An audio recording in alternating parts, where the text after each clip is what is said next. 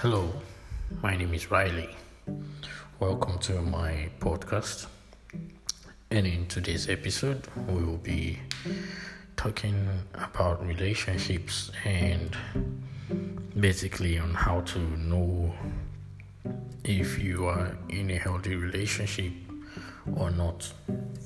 Now, one of the examples or one of the reasons or one of the things you can take into knowing you're in a healthy relationship is trying to figure out if you let go of things easily or if you let go, because most times your partner can get you pissed off or annoy you. You can also annoy your partner.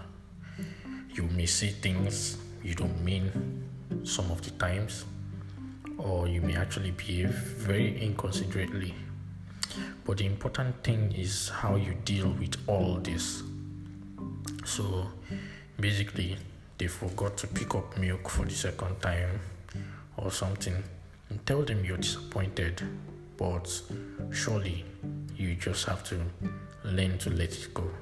So the ability for you to let some things go shows that you are basically in a healthy relationship.